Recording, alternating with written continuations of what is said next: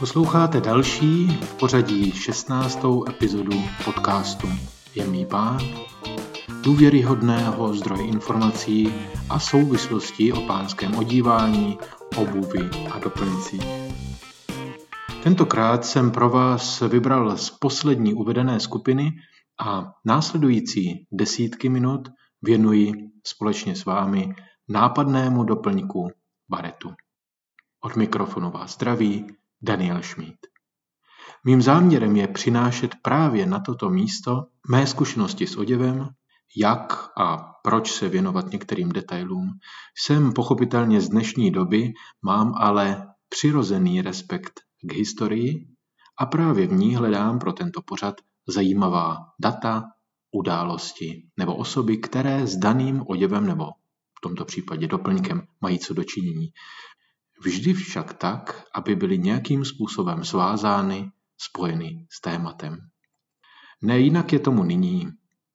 Dozvíte se, kdo dal baretu zcela milně jeho jméno, proč bylo v jisté době a k tomu ještě ve Francii nošení baretu zakázáno a napovím vám také, proč se myšlenkou nosit baret máte vůbec zabývat. Jak si baret vybrat a kde ho koupit. Díky, že o těchto tématech můžeme společně přemýšlet. Pokud máte chuť na dobrodružství, máte touhu odlišit se od většiny mužů kolem vás a nehledáte klobouk, ale hledáte čepici, je baret dostupnou a nepřehlédnutelnou variantou. Pakliže jej však unesete vy, musíte totiž překonat stovky pohledů, které budou směřovat k vám a k vaší hlavě. Jistě vám bude slušet, o tom si nemusíte vůbec dělat starosti, baret totiž sluší každému muži. Pomoci v tom vám však může také třeba vaše mírně intelektuální a jistým způsobem umělecké srdce, které nosíte ve svém mužském těle. Srdce, které je přitahováno romantikou časů dávno minulých. Přesuňme se společně na začátek do Francie do poloviny 19. století, tedy o více jak 150 let zpět z dnešního pohledu. A nahlédněme k muži, kterému tehdy nikdo nechtěl odporovat. Postavit se totiž názoru tak vlivného státníka, jakým byl Napoleon III., civilním jménem Charles Louis Napoleon Bonaparte, nebylo obvykle dobrým rozhodnutím. Také jeho rozhodnutí nebyla vždy dobrá a mnohdy nebyla vůbec hodna jeho úřadu.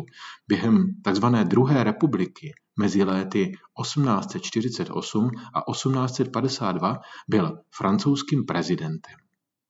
Druhý prosincový den roku 1851 během státního převratu nechal rozpustit národní zhromáždění velkou část opozičních politiků zatknout a tři dny krvavých bojů rozhodli o jeho vítězství. Jeho úřad prezidenta skončil tím, že sám sebe v roce následujícím prohlásil za císaře a svoji zemi za tzv. druhé císařství. Co by to byl za císaře, kdyby neodpočíval, že ano? Velmi často se vydával se svojí ženou Eugénií do Baskicka. To je oblast, která nyní leží z části na francouzském, většinou však na španělském území. Během svých cest si všiml všude přítomné zvláštní čepice, kterou tamní lidé, horalé, na hlavách nosili. Začal jim říkat Peret Bask. A baskická čepice byla na světě.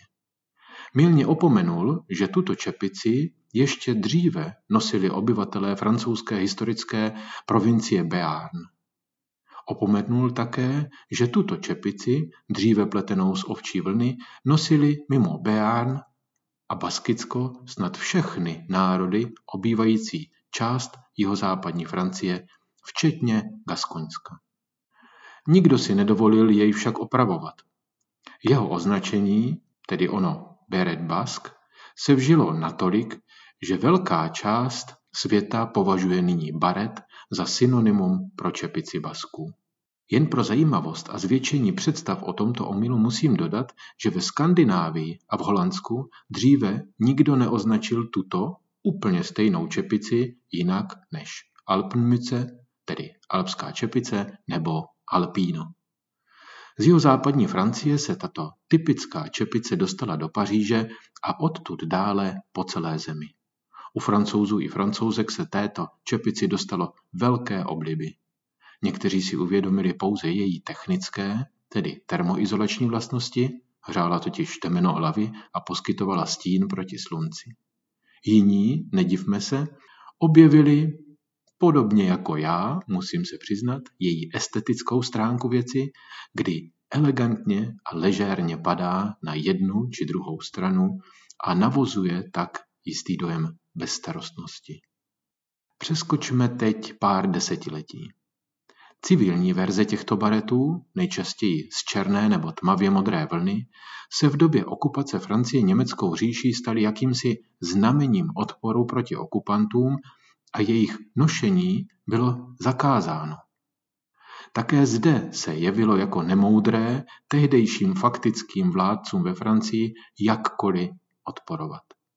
Baret však, na rozdíl od nich, přežil do dnešních dnů. Jeho po celém světě rozšířená vojenská verze se stala na dlouhá léta pevnou výbavou a rozpoznávacím znamením mnohých armád a jejich částí. Vzpomeňte si, když se podíváte na mnohé fotografie armádních příslušníků, ať už to byla druhá světová válka nebo i současnost, baret je tam. Nejčastěji v červené, vínové nebo zelené barvě. A v tradičním pánském šatníku, jež si z vojenských výbav, přebytků a zbytků vždy bral ty nejfunkčnější oděvy, je od té doby zcela právem za bydlem.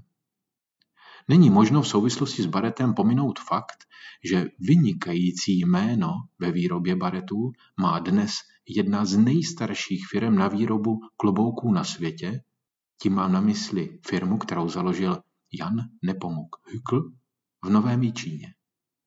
Ve svém erbu nese letopočet 1799, ten je součástí loga známého kloboučnického závodu Tonak.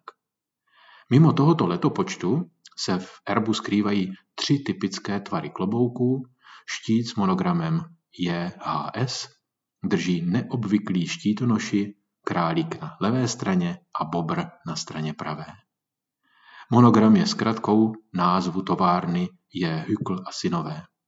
Nutno však ještě doplnit, že výroba baretů má významnou a možná ještě významnější tradici v dalším českém městě, a to Strakonicích, která od počátku 19. století vyráběla miliony fezů, typických pokrývek hlav v muslimských zemích.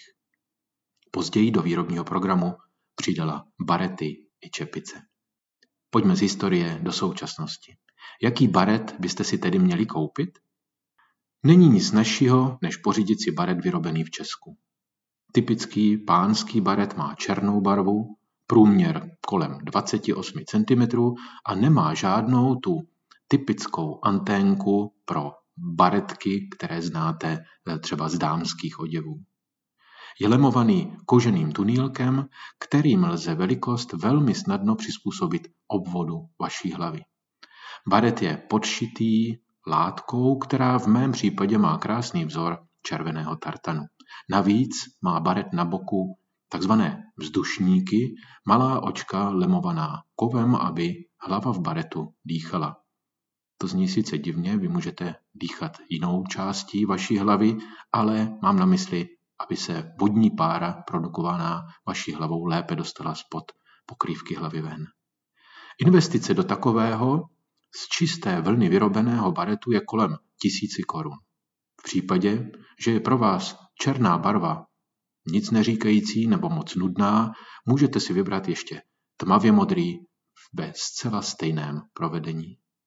A později, kdy získáte trošku více jistoty v nošení baretu, můžete sáhnout po dalších barvách, tmavě hnědé, bordo nebo červené, které už sice nemají kožené lemování, ale mají ono typické zakončení francouzských baretů, tu centimetrovou anténku. A navíc mají ofous větší průměr, lépe tedy vynikají. Baret noste. Když už si ho pořídíte, nemá smysl jej nechávat ve skříni. Získejte jistotu v nošení tím, že si jej nejprve vezmete do míst, kde není mnoho lidí, například na procházku se psem nebo na vycházku do parku. Až pak se s ním pustíte do světa. Skvěle vám doplní jakýkoliv zimní kabát nebo lehčí převlečník. Perfektně vypadá k trenčkotu, ať má barvu jakoukoliv, béžovou, šedivou nebo tmavě modrou a skvělým partnerem pro baret je také tweedové sako doplněné šálou, když je na kabát ještě příliš teplo. V druhém díle mého povídání o baretech na mém blogu najdete detailní informace o pravých španělských baretech, kde některé z nich svým průměrem připomínají renesanční klobouky a spoustu fotek k tomu. Cestu, tedy odkaz na můj blog, najdete v popisu tohoto podcastu. Těším se na příště, přeji vám hezké dny, ať je vám teplo a zůstávejte elegantní.